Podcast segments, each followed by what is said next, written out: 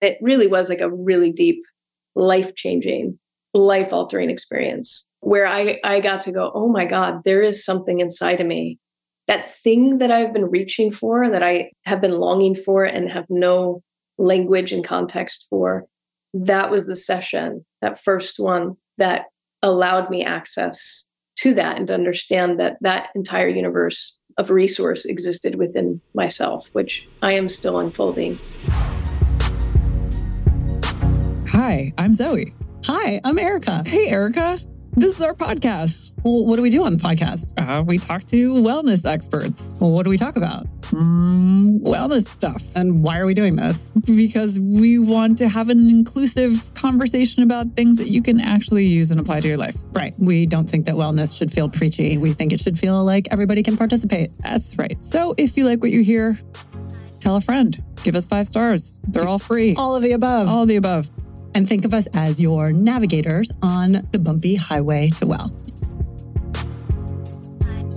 Well, holotropic breathing. I'm in. Why does it feel like every time I like hear about a new thing, a modality, treatment, therapy, whatever, I just like I'm like, oh, that sounds like the thing I want to do. Because that's what they're there for. You're supposed yes. to try them. I'm really I mean, like, so curious. well, yeah, it's kind of so holotropic breathing. We just talked to Christine Calvert about it, who um, has a ton of experience um, and is a practitioner uh, of holotropic breathing. But she's, um, yeah, she's like done it however many times, but ex- explains how sort of life changing it can be. I don't know. I mean, I think like the part of it is you know, there, there's some kind of like weird resistance to things that are just seem too easy and accessible. Mm. Mm-hmm. And not like I'm so suspicious or like, I, I don't know what it is. It's almost like self sabotaging. It's like, no, no, no, no, no. Like that couldn't possibly work. Let me go try these other 8 million things. Right. That require that expensive and complicated and difficult to access. Before you ask, before you try the most simplest, like purest form of healing, just using your breath. I mean, it's just like ridiculous. But uh, yeah, well, that's um, what she said. She said it sounded yeah. ridiculous when she first started, and four years and how, or you know, four years of training and however many sessions later. So I'm down. I'm in. I don't know if I'm in. I'm like slightly no? intimidated. I don't know. I'm just like intimidated by it for some reason. I need to figure that out. Maybe I need to do a breath session to figure out to what figure that is. Your issue about having a breath session. Yeah. I understand. Yeah. Um, I'm, I'm definitely interested. I, I'm curious to understand what that dynamic is like having like the sitter and the breather. Cause like you said, I mean, it's, it's gotta be very like, we're not good in general as a culture. We don't like seeing other people in discomfort and distress. We're not really good at handling it. And no. we also definitely are not good at like really just stripping down to our barest vulnerabilities when things feel like a little bit out of our control. So but, you know, I'm not going to do ayahuasca because I don't want to shit my pants. Let's just, you know, just I think ayahuasca is more throwing up than. I think it's everything. Like it's literally losing control of your body. Yeah. right. Uh, yeah, I don't. I can't do ayahuasca just because, like, I don't have the time. It's like a no. whole three day process. Like, go to fucking my, Peru. Bring my kids with me, and she's married. Find a babysitter while I trip, trip through the desert for three days. Take a yak kids. down to the mountains. kids, mommy will be right back. I'd have to go throw up and shit my pants. Um, and then I'll be a whole new mommy. And then I'll be so much more pleasant to be around. yeah, no, this sounds easier. Just gonna go down the street and do some breathing and come back, and the world will be different. Yeah, no. three hours. Three hours. Um, I don't think it's cheap, but no, mm, I mean, it can't be like that much more expensive than like a couples therapy session. Right. Exactly. None of this shit's cheap. I say couples therapy session because they're usually more expensive than a single therapy that session. That is correct. Also, just not no, inexpensive. Huh? Also, also not, not inexpensive. No, it's it's uh, the singles therapy. Well, that's the thing. I think, like for me, I've been trying so many different things to kind of like tap into you know where i'm at and and and therapy like traditional talk therapy has now really just gone straight to the bottom of the list of things that i feel are helpful and productive in any kind of like concrete way or immediate way i guess well i mean i think there's just also so many more modalities at our disposal now. So there's so yeah. many other things to try. And I mean, talk therapy is good. I think it works. It's fine. It just takes a long time. It and so long. You don't feel these like seismic shifts that you kind of sometimes feel like you need. Um, yeah. So I don't know, uh, this sort of forced hyperventilation to reach an altered state of expanded state of uh, consciousness holotropic breathing. It's fascinating. Um, let me know how it goes. I'll send you a postcard from the other side. uh, at least you won't shit your pants, I don't think. That is true. Holotropic breathing, at least you won't shit your pants. That's going to be the new tagline. I was like thinking about that. I mean, the story of like the guy getting up and running through the door, like his picture with a whistle, like, we got a runner. I mean, I guess that's he had runner's high in a way, didn't Maybe. he? Oh, um, all right. Well, that's enough of an okay. intro. You don't even have to listen to the episode now. We basically just said we told you everything. I'm just kidding. No, there's so much more. No, gotta listen. Um, well, enjoy. Let us know what you, you think. You enjoy. No, you enjoy. okay, bye. Bye. Hey, co-founders of Earth and Star here real quick. What if we told you that your morning cup of coffee could deliver powerful immune support, keep dementia at bay, and help you sleep like a baby? Or that you could improve your gut health and reduce inflammation with a delicious daily gummy? You'd probably say we're full of shiitake. Hmm. Well, it can. And as it turns out, all of these powerful health benefits are hiding right under our feet, literally, in the form of functional mushrooms, sometimes referred to as adaptogens. Adaptogens. They are fancy plants and fungi chock full of science backed benefits to help your body restore, defend, and perform every single day. Earth and Star is our line of super premium adaptogen infused goodies. Goodies. What do we got? We've got organic mm. ground coffee in mm. dark roast, hazelnut, even decaf for people like yes. me. Um, and they're all boosted with a powerful dose of adaptogen extracts to give you the most delicious morning brew with zero crash, zero jitters, zero zero for real. Mm, talk to me. I like it. But is it actual coffee? Or that weird muddy tasting coffee replacement that you have to like mix and froth and then convince yourself it tastes good. Tastes good and not like mud, you mean? no, yeah. um, no, because it's actual coffee. We just added in the extracts. So you get extracts for powerful focus, sustained energy, no anxiety, no big whoop. And if that's not your thing, we've also got dark chocolate bars. I mean, fun. They're organic, 72% cacao with delicious flavors like mint, orange, sea salt and all with no weird crap or additives. Most likely you have a daily chocolate habit anyway, so why not make it super delicious and functional while you're at it? Mm-hmm. And what's that? You still need an easier way to make this adaptogen habit stick? I see what you did there. I see done, done. I know. Here's what I did. We've got gummies too. Get it? They stick. Um, nice. And we managed to pack a therapeutic dose into just two little vegan gummies. Two, two, not not four or six, because come on, people, no grown ass adult needs six gummies a day. but if you do, no judgments. No judgments. And no, Earth and Star products do not taste like mushrooms. We will legit give you your money back if you taste even the slightest hint of shroominess. Our products are just like the ones you are already consuming regularly. Real coffee, real chocolate, etc. They are just boosted with functionality to help you adapt every day adapt every day with all the stuff that comes our way. Oh my God, I just did a rhyme. That's good. Um, that's pretty good. Uh, so check us out at earthandstar.com and or follow us at Earth and Star Co. And if you want 15% off, you can use the code HTW on your first order. Do, do, do.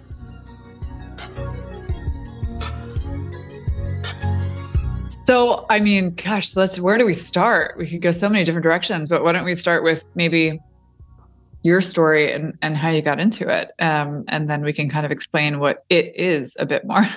Yeah.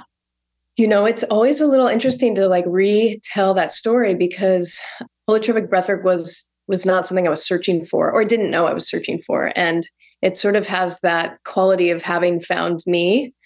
I remember I was living, I moved from Los Angeles to a small town in Texas called Kerrville. And I moved away because I was starting to deal with some some addiction issues and uh, moved to you know find some healing and was practicing you know meditation and just like trying to understand some of what was driving this um was in a lot of therapy and i it's such a like classic small town you know moment but i was driving home one night and i saw a friend of mine at a gas station ran into him at a gas station and he just like had this this look uh, that I'd never seen, and he said he had just tried this this process, this method called holotropic breathwork, and he said you have to try it. And so, so a couple weeks later, I was invited to to do this, and um, it was really fascinating. You know, I was I was 19 years old. So this was like 18 years ago. I had been you know searching for something to fulfill this like emptiness since as far back as I can remember. And when I laid down on that mat and I, I heard the music come on and, you know, I did what they instructed me to do, it just like opened this portal, this dimension doorway into this space that I uh, had no idea existed. And uh, it was a feeling of coming home. It was also really terrifying. And yeah, so that that was like my journey to my first breathwork session. And then after that, I was so intrigued that I um like I sought it out anywhere that I could. And uh it was really powerful. Not everybody has that when they first do this process. And for some people it's really subtle. And for me it was it was sort of like what they might call like a burning bush experience. It was pretty profound um and life-changing for me. So, so what did yeah i mean that's incredible i love I, I love how simple it is that you just like ran into some guy at the gas station and just totally turned your your world upside down. But um, what? So can you explain like what what the what the process is and and sort of like set the scene of the room and because this is typically done in a group setting, right? it, it is, yeah. Um, and my first experience was in a small group setting, which was perfect for me.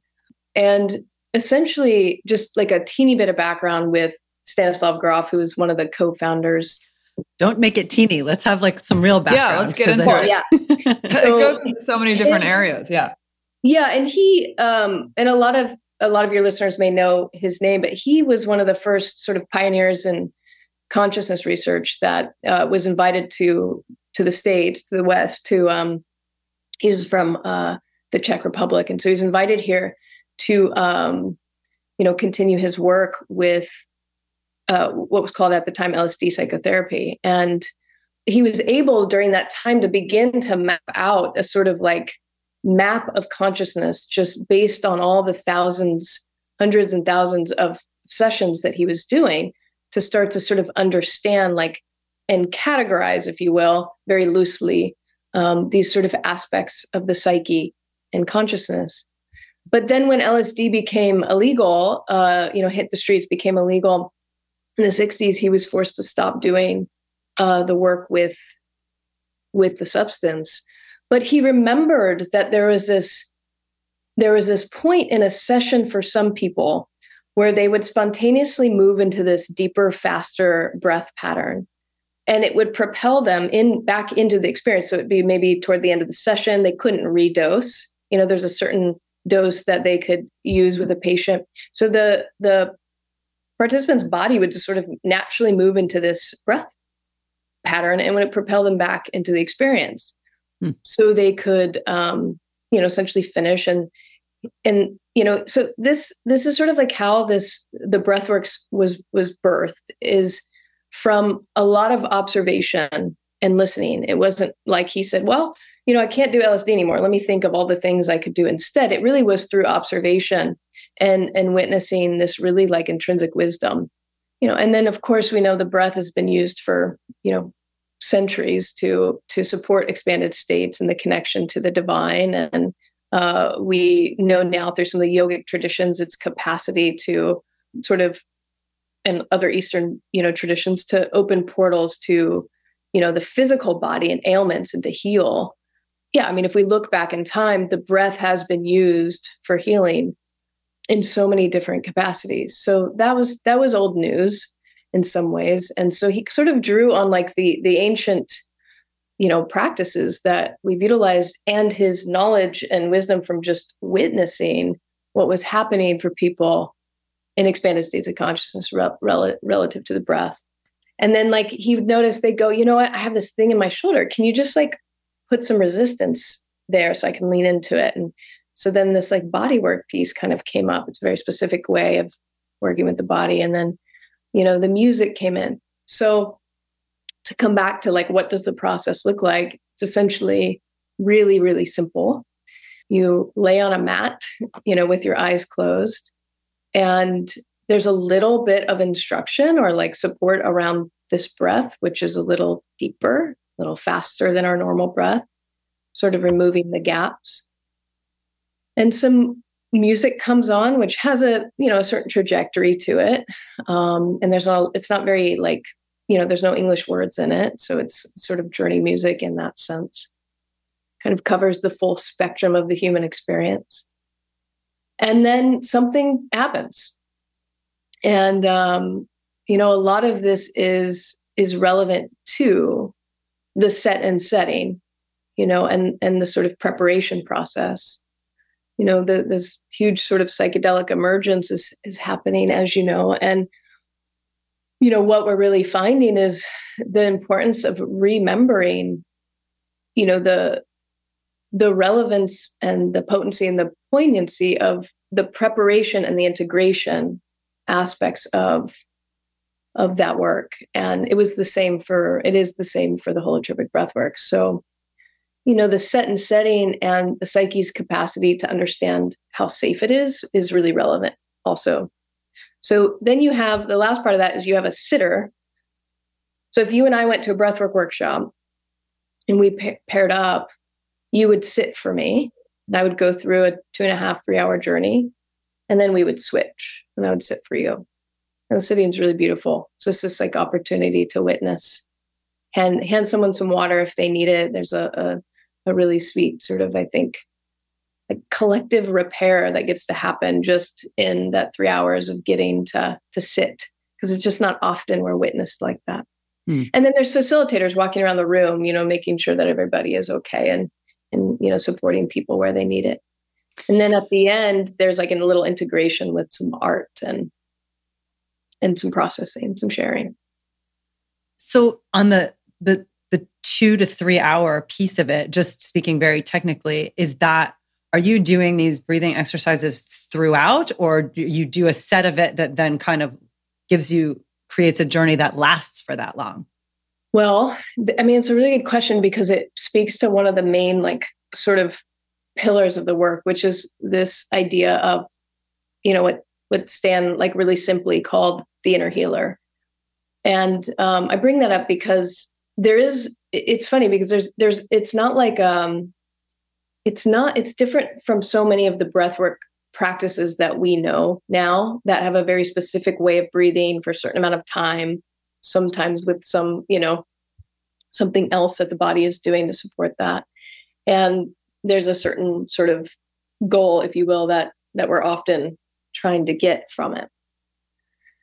And with the holotropic it's kind of like well, you know, if we really trust that that inner wisdom, your inner healer, the the suggestion is just to breathe a little deeper and a little faster until something happens. And that could mean that it feels really natural for the person's body to breathe for an extended period of time. And generally what I see happen is people sort of move in and out of that of that breath pattern. Sometimes it's deeper and faster and sometimes it's slower. Sometimes it's used to like accelerate an internal process that's happening. Sometimes it just immediately sort of moves to the back burner where the set and setting is enough for the psyche to mm. feel safe enough to allow things to emerge. Um, but ultimately, I think what's important, you know, to also say is the breath is our sort of medicine in that work, if you will. So it mm-hmm. is sort of the, the the opening, you know, the the trailhead, if you will. So and sorry, I'm just getting like super technical on this just because I'm really trying to envision um uh, like are you so my understanding of this type of breath work and I, I first heard about it in from michael pollan um, because mm-hmm. in his in how to change your mind you know he starts off on his journey to experiment with all of these different psychedelic experiences and his first stop was holotropic breath work and so i guess so in thinking of it during, as like similar to a psychedelic experience my own personal experience and my understanding of it, you know, you're a bit removed from yourself, not necessarily dissociated, but certainly you're on your journey. So I guess my question is like when you say, you know, you kind of come in and out of it, are you are you are you actually intentionally kind of coming in and out of that breathing or is it a little bit more involuntary and the body is just sort of staying, you know, keeping you there by going into this. I mean, it's almost like a forced hyperventilation, right? It's it's mm-hmm. so mm-hmm. I'm I'm asking, I guess, is it is it completely involuntary that you're breathing this way, or are you still sort of making the effort? Yeah, good question. Because it's both and it's everything. Like it's really um, you know, there's times where I've taken two breaths, you know, and or even you know, haven't breathed at all, just someone's doing there's an there's a relaxation that happens uh, before they sort of support you in moving into the the breath and then the music comes on sometimes in that time is when all of, i start moving into into a process and i haven't even utilized the breath.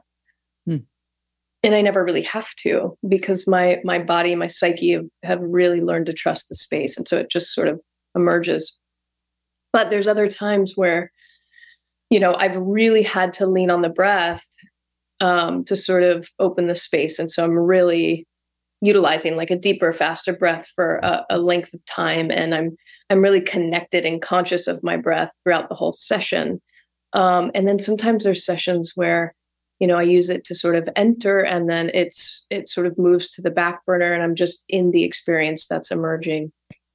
And then, you know, it's it is certainly different than psychedelics in the sense that more than not there's a connection in a sort of you know a dual consciousness that is happening where you're aware that you are in a room doing breath work and you are still like in the embodied experience depending on where people's you know what people's needs are just you know again we sort of trust where people are at with this and what happens and what emerges for them some people may be really conscious of the room. There's a lot of noise in the room. You know, people are going through all sorts of different experiences. We encourage a lot of vocalization. We encourage sound if that's there. We encourage movement. So you can hear a lot of things in the room.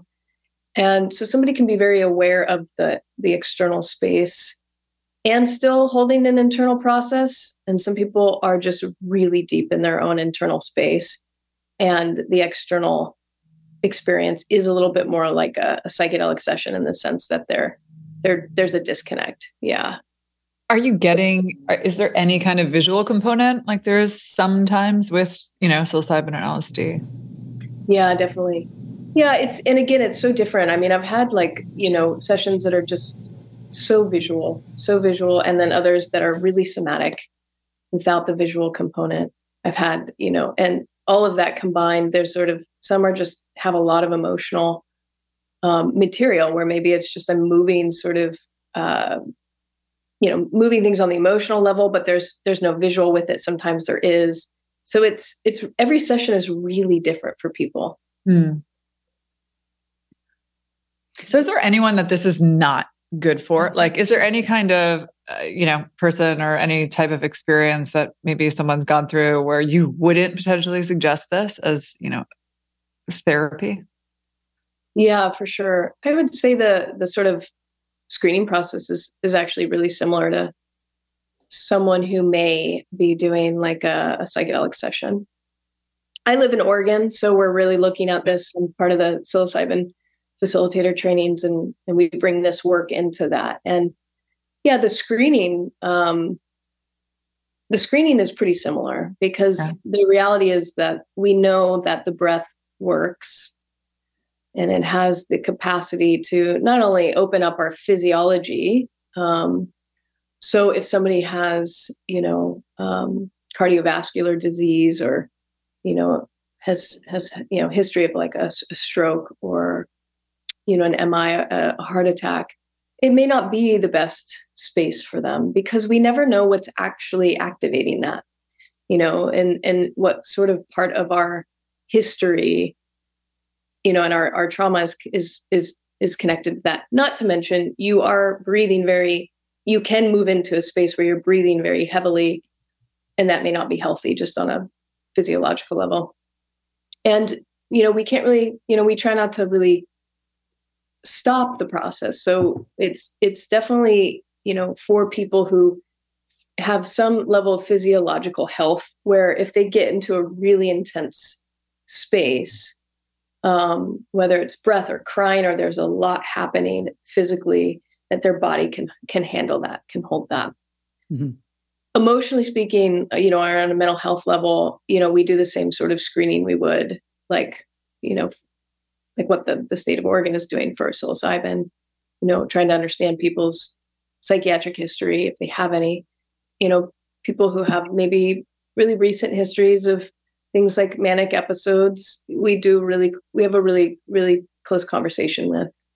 You know things like uncontrolled high blood pressure just go back to the the more physical medical history can be a little problematic because it's important that if there's a lot of built up pressure that people are willing and to release which mm. we're pretty like zipped up you know in this culture and that can be a hard ask that's you know i get that i i think some of the release work in this in this space is a is a big deal for people you know to to let movement and to trust the body and to not have to make meaning of it right away and to trust you know the the shaking that can come up or the the need to make you know noise. Yeah and and and then sorry jumping around a little but like mental health um, you know we just we want to support people. We want people to feel supported and so these experiences can be really deeply opening. And so if people have like any sort of history of you know where where you know there's like history of deep depression or anxiety or bipolar um, you know we like to know that that's fairly you know there's some sort of support system that can hold them and and support the experiences when they come out. And you know there's i don't find people that come to this work often that don't have you know some sort of some you know some trauma. And so just understanding too that what we can receive is you know these are dsm this is dsm language whether or not you we sort of buy into that or not the reality is it gives us some context and some language for somebody's internal experience. And so sometimes i think when someone's dealing with like um you know some what we would call a like a personality disorder and things like this it's important to like have conversations because a lot can emerge and we want to know that people can own what is happening for them in their own internal process and and be able and not project it out you know onto the facilitator or the participants. And when we've had a lot of trauma a strategy for safety is to project onto others instead mm-hmm. of own our own internal experience which makes perfect sense to me. So yeah there's like some assessment and screening around you know with people who have had who who have some of these these internal constellations. And uh it's not doesn't mean they can't do it you know it's more and it's not about them it's more about whether or not we feel like we have the support that they deserve. So, yeah. So, are people seeking this out as a complement to other types of therapy or as a replacement or as a precursor to exploring psychedelics like what is what is the typical use case that you see um, i would say um, you know it, it, definitely like a couple of scenarios one is I've tried everything and I don't know what else to do. Right. And so it's like one of those, you know, end of the end of the road feeling for mm-hmm. feelings for people. And, you know, the other one is I've I've been a seeker for a long time and I want to go deeper. And do you feel like those two scenarios are um does it does it achieve the goal there? I mean, is it is it common that people say I've tried everything and this is the thing that made me click like, like made it click for me or I'm just curious. I mean, because I feel yeah. like I'm kind of in a boat of like having tried quite a few things and I've not tried this, and so I'm just yeah. curious what what people kind of say on the other side. Yeah, it's interesting. I think I think you know the the breath work is a an, a a really interesting modality. One because you know I'll like even for myself, and I was quite open at the time, like pretty open minded, and you know not like drawn to some you know more holistic and alternative things. I remember hearing the intro talk for this, and I was like, "This sounds absolutely ridiculous. Like, there's no way that that is possible through the breath." Yeah. Hmm. I mean, I it seems really magical when I came into it.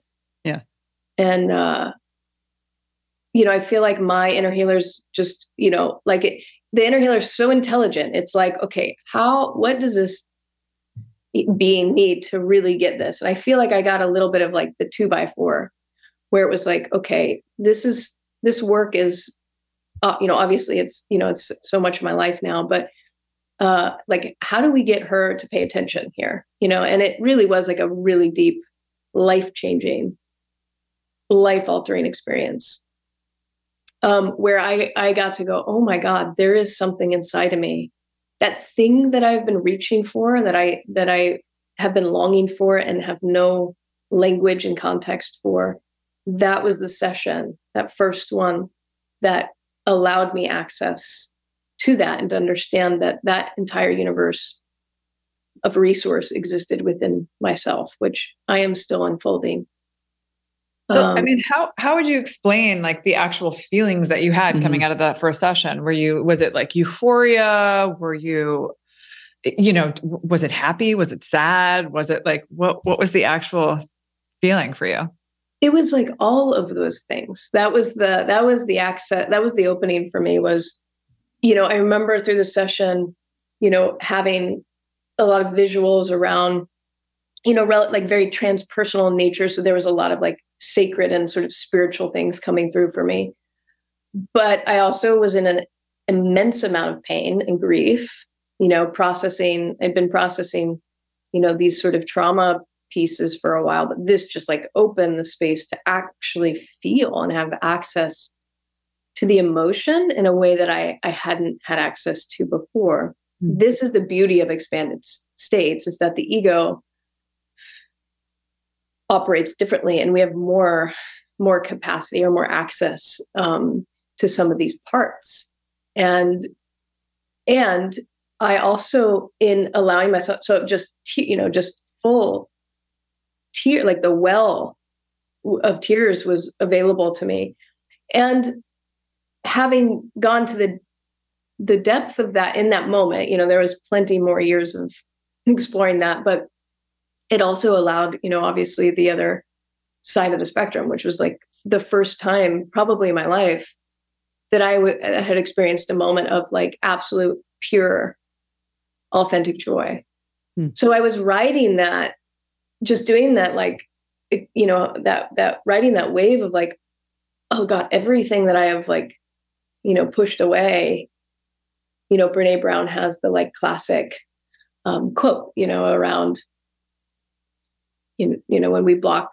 the tough stuff we also block the you know the good experiences. That was a really up version of her poetry but um you know that was just really clear. And i think we intellectually understand that but when we work in expanded states we get to really embody that. It's like oh if i can let myself go into the and the breath work with psilocybin or something like this you really don't have a choice. The thing is just going to get as big as it needs to inside of you. I mean you can try to you can try to manage that and it's a little bit painful or a lot painful. And with the holotropic oftentimes what we find is that we have a choice in participating to allow something to have to be bigger. So if I'm in the grief, like really just letting that come through, which is a huge practice in and of itself.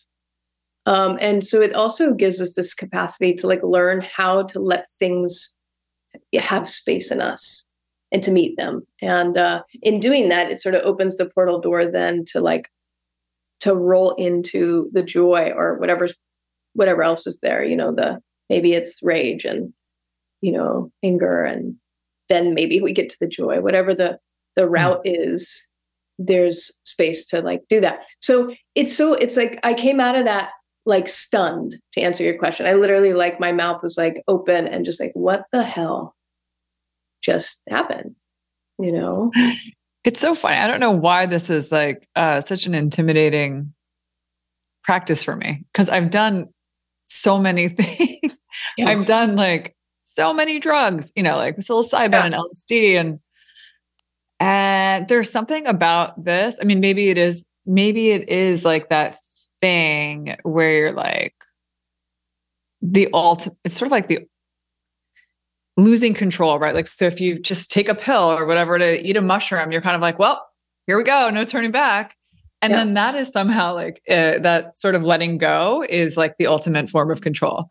Whereas, mm-hmm. like, this is like this weird middle ground, also just like the idea of hyperventilating is so like to me, you know, in my mind, I kind of have this fear of like, I'm I'm not going to have control over my body. Like it's going to get on this track uh, of, you know, whatever it's doing, convulsing, shaking, whatever. And I'm not going to be able to like, to stop it. Is it, is it belly breathing or does it matter?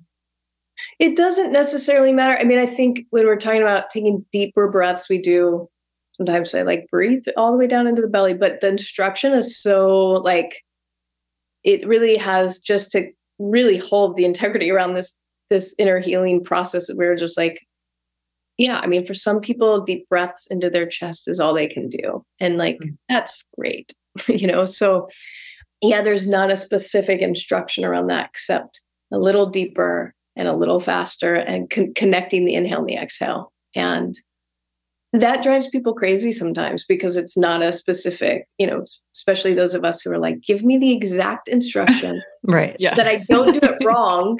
And I right. have the experience that I think I need, you know, and yeah.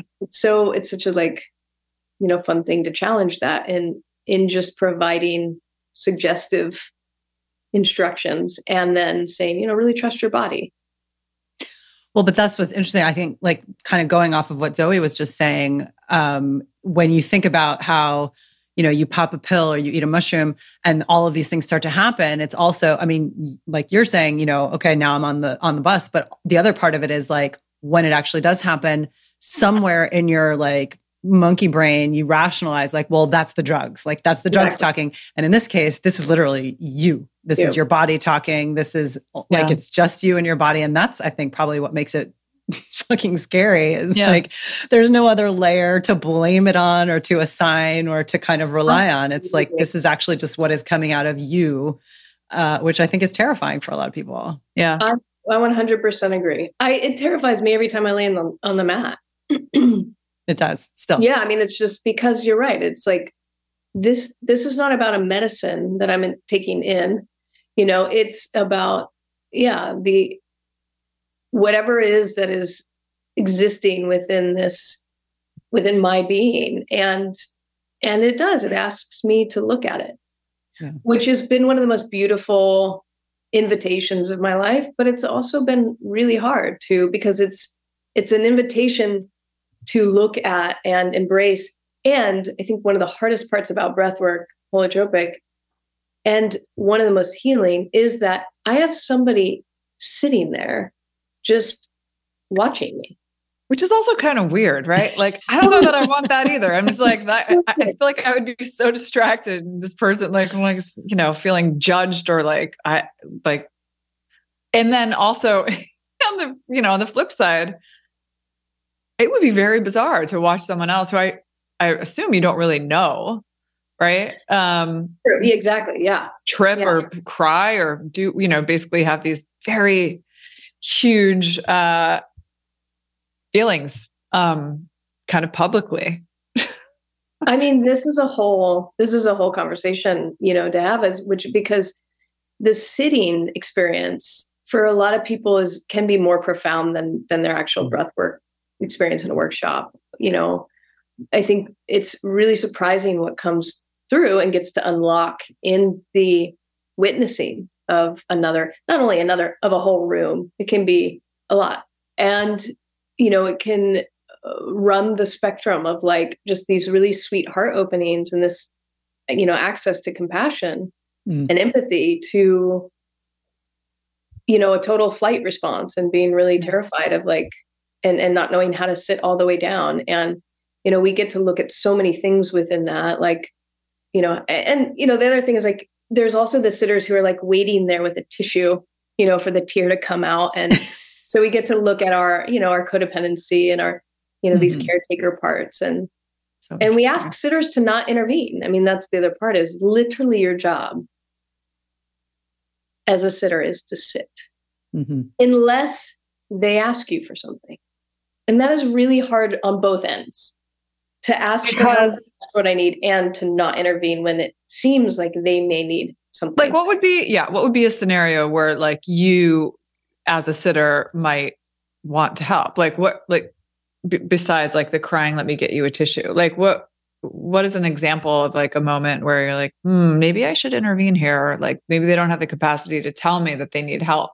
Yeah. Um, is there have you had that experience? I mean, absolutely. And this is why the, the holotropic training is, you know, minimum of two years. It took me four and a half years. Is it um, really? Wow. Because there's so many different experiences. And if we really believe in what we say, that we trust your inner inner wisdom, that is that is there's so much to work with there to unprogram and deconstruct the way that we've been taught to show up with people. And um, I think that's why it's such a valuable tool too in the, you know, in the psychedelic trainings that are coming up. They're using, you know, Grof's model a lot to, you know, to teach people how to sit. And so much of what when we think someone needs help is is, you know, a projection of our inability to hold the discomfort that's emerging for us in that moment. Mm-hmm. And you know, there's been moments where I'm like intervening with somebody. You know, just I have this and the other thing is, it's not really about facilitator intuition. I will answer your question. I promise. I'm, you know, I'm kind of. no, I like. I'm. I'm.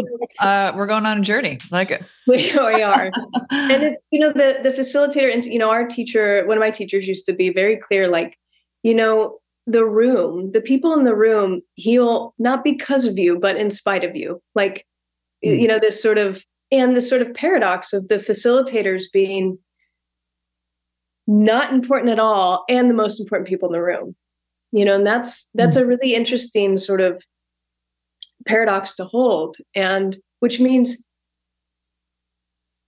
and and and to go back to like why it takes so long to train in this work is because they want us to do enough of our own work and kind of go to enough different places um, within our own psyches that we really do trust the the psyche and the emergence of another individual so, how many times do you have to do it as a breather in this training? Pro- like, how many experiences do you have to have? Not as a sitter, or I guess you never really do one without the other.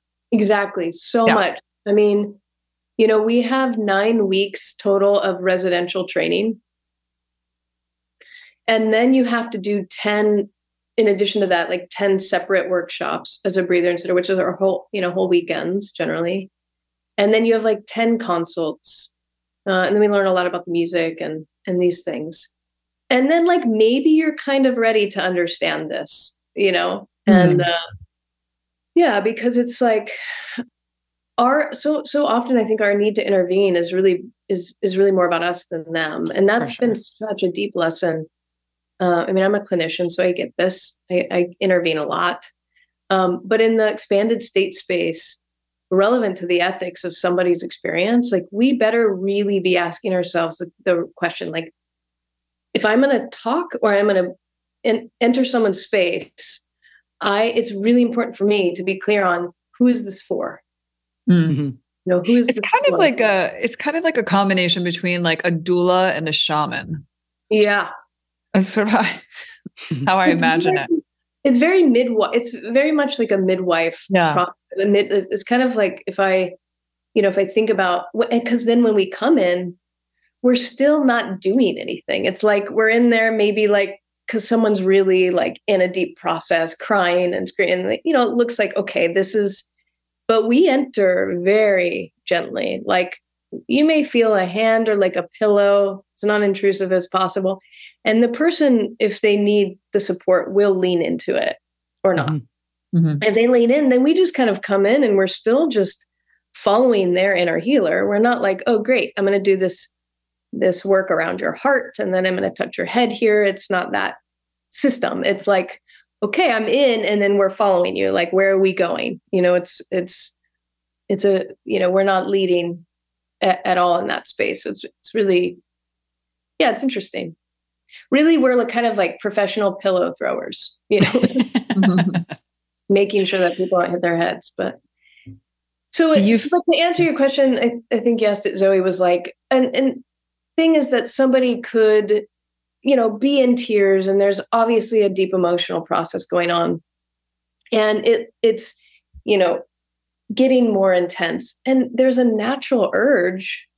I think, especially for you know, I see it a lot with women. This sort of nurturing component, and then, mm-hmm. like, of course, to come in and say, like, do you need something, or to grab the hand, or to to intervene, and um, yeah, it's really empowering for the breather to reach out. But the thing is, when they reach out, their sitter is right there. You know, or the facilitator at this point is probably also right there. Mm-hmm. And so it's it's been really important, and we've heard so much feedback around this that for some people, the whole process for them was about finally finding the capacity, the willing, the, the being empowered enough to ask for what they needed, because so much of our trauma I, I, don't know you know if you guys share this but is that it felt less painful to have a need and to not ask for it than to have a need ask for it and not be met you know mm-hmm. and that is so much of what we carry developmentally so it's really reparative especially in expanded states when someone reaches a hand and it's met or mm-hmm. asks to be held and it's met and when we come in with someone, we are in until they are done. So it's not like, cool, I'll lay with you for a second and then I'm going to go over here. It's like we are there until you are done, whatever that means. Sometimes that's hours. Mm-hmm. Wow. Does it feel, it is intense. I was going to say, does it feel as a sitter in that experience like do you end up feeling completely depleted as somebody who is just giving this kind of constant nurturing or is it um is it sort of a reciprocal feeling of actual fulfillment. And i guess it probably varies case to case but i imagine it feels very exhausting. Yeah i think uh, that's absolutely true. But the one of the things in, in the prep talk we really like give the sitters a lot of information about and and ask them to also have their own set their own boundaries. So the breather and sitter have a conversation about touch, and there's a lot of consent conversation that happens, and and so that's there. The sitter's job is not to be the facilitator. So you know they may hold a hand, and sometimes like they'll come in and they'll do a little bit of holding. But we are constantly checking in with them if that's the case. Like, are you, you know, are you good? Do you need support? Um, and generally, I think the sitters really love it. They really love getting to show up. The the work that is extended, like I just mentioned, is mostly done by the facilitators. So, um, you know, the sitters are doing sort of maybe shorter versions of that. And and some sitters are just really clear, like, hey, I'm, you know, I have I'm I'm processing some of my own stuff. So touch doesn't feel good. If you need a hand, like I'll get a facilitator immediately. Mm-hmm. And then we know that. We have that information before we we come in uh, or we start the session. And so in the trainings, like in the in the bigger sort of week long things we do, the trainings are also open to anybody that wants to just participate in the re- retreat. You know, the sitters have done enough like work that maybe they are a little more participatory, but you know, that's we have the facilitators. There's generally like a, a, a very well staffed team so that we are available for these things. Um, because sometimes a facilitator will be down with someone for the whole session whether it's body work because it's a big process and there's a lot like happening you know that needs to move you know externally or somebody is is working with you know something that is where they're needing to to be held for mm-hmm. you know 2 hours or whatever it is what is the typical, um, like for a facilitator, what is the typical background that they have? Are they, I mean, they're not medically trained necessarily, right? Like, are they behavioral? prerequisite? Yeah. yeah. That's a good said. question. Um, there's not. uh, there's not any prerequisites except doing a really massive amount of your own work. And what I find is that most of us are in like either healthcare or you know behavioral healthcare. So there's a lot of therapists and people in the in medical professions as well, but it's not a prerequisite.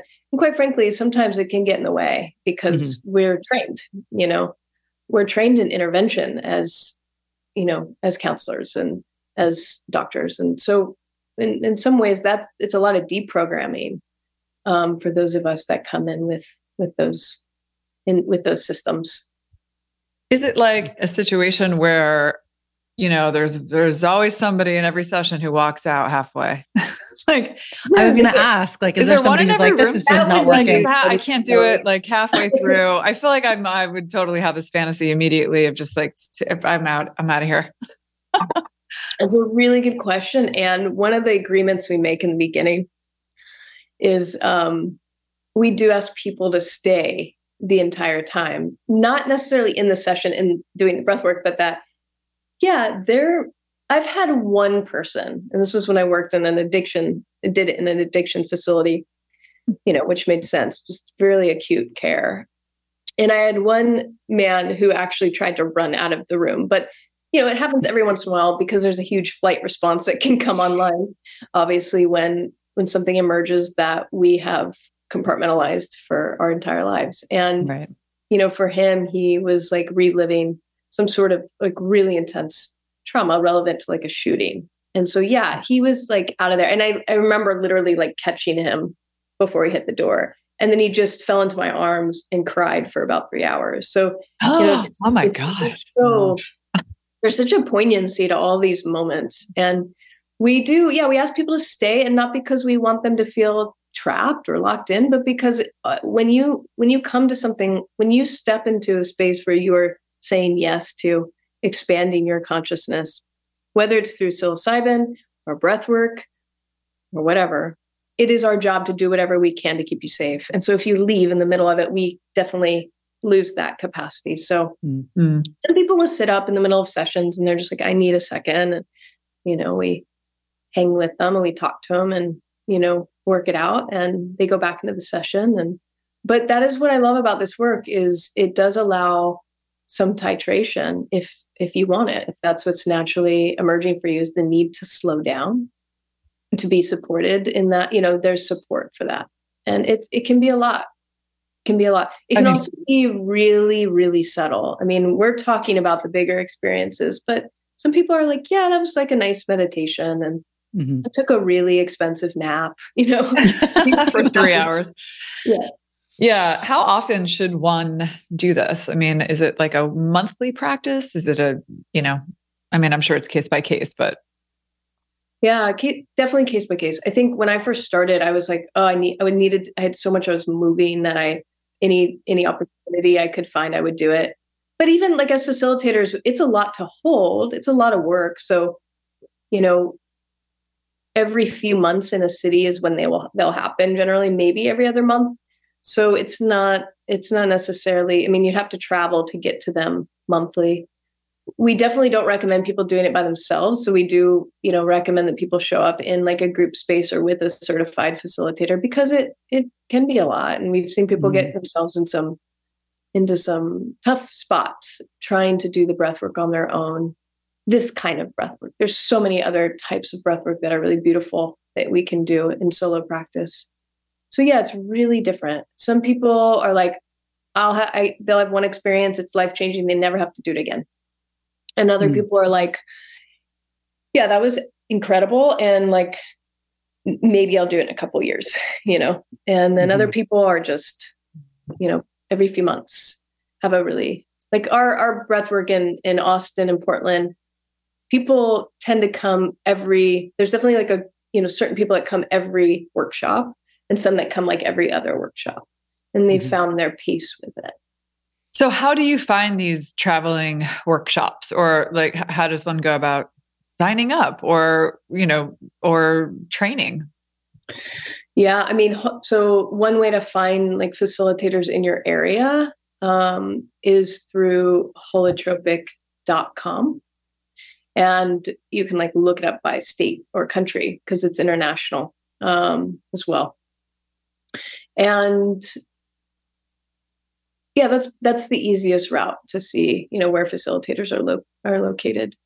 Um, and because the training's so intense, like it's it's it's not necessary. Some states have more than others, but like for instance, I'm like I think one of two in in Oregon. There's some being you know that are in training now, and so um, there's a couple in Seattle, and you know there's a few in Texas, but because uh, I facilitate in Austin a lot. So yeah, it's you know people definitely and i think people like to travel to do this work sometimes because it has this sort of this journey feel to it. It's a little bit more of a pilgrimage that way. Yeah. It's so interesting. Well has wow. there anything that we haven't really touched on that you want to make sure people understand and take away? Yeah i mean i think just like with so many other types of expanded state work it's really like it's a calling and and you know like you just know when you're ready and there's um and I, I love that because I feel like that's also, you know, the inner healer, like, you know, doing its work around this. And um I know a lot of people, I have a lot of conversations before workshops with people are like, I don't know if I'm if I want to do it. And then it's like, well, just trust that. Let's just let's trust that. Let's trust if it's not a yes, um, that you'll know when it is. Mm-hmm. Uh, and and it's absolutely an incredible experience to um, recognize the power within. You know, so to have the breath as medicine and to know that we have access to that uh, at any time is is really an empowering experience. Yeah. That's what I love about the holotropic model is it was it's so deeply rooted in radical self empowerment, which is such an antidote mm-hmm. to at least my experience of how disempowering we've become collectively you know, as a culture in our society of constantly reaching outside of ourselves. Um, so it feels like a really powerful medicine in that regard. Mm. God, yeah. so true. Yeah. Well said. Well, I mean, this is fascinating. I don't know, Erica. Do you want to give it a try? I guess what do we kind do? Of. Do you want to flip a coin to see who goes first? How do yeah, you figure that out? That's that's definitely a good route. I totally want to do it. Yes. Be your yeah and your breather. Um, no, I am gonna I'm gonna do some research and check it out. Awesome. Um, um, thank you so much, Christine. This is really uh, fascinating and informative, and like you said, just re- it's very empowering. Um, it's almost too good to be true. I know. I Wait a minute. It's all I, right here. I have access to all of it. Yeah. All right let the and, work and begin. we deserve eh, you know the right support for that exploration too and i think that's part of it and what i love is that it's not like cool like go lay on the mat close your eyes i'll be in the corner if you need me right. it's like i'm here period if you need me there's a there's a lot of support in the room and that was really healing for me relationally mm-hmm. Mm. to yeah. start to trust humans again to start to trust myself again to receive and to ask and to know I'd be met. And these are, that's big medicine. You know? Yeah, for sure. It is. Amen. Well, holotropic.com. Go yeah, check it out. Find your workshop. Mm-hmm. Thank you so thank much you. for joining us, Christine. Good luck with thank everything. Yeah, thank you both for what you're doing. Take care. All right, take care. Thanks so much for listening. If you like what you heard, please go to Apple Podcasts and give us a review. Give us a couple of stars. Give us five whole stars. They don't cost you anything. And you can find out more information on our website at htwpodcast.com. And you can follow us on social at Earth and Star, which is at Earth and Star Co. Thanks so much.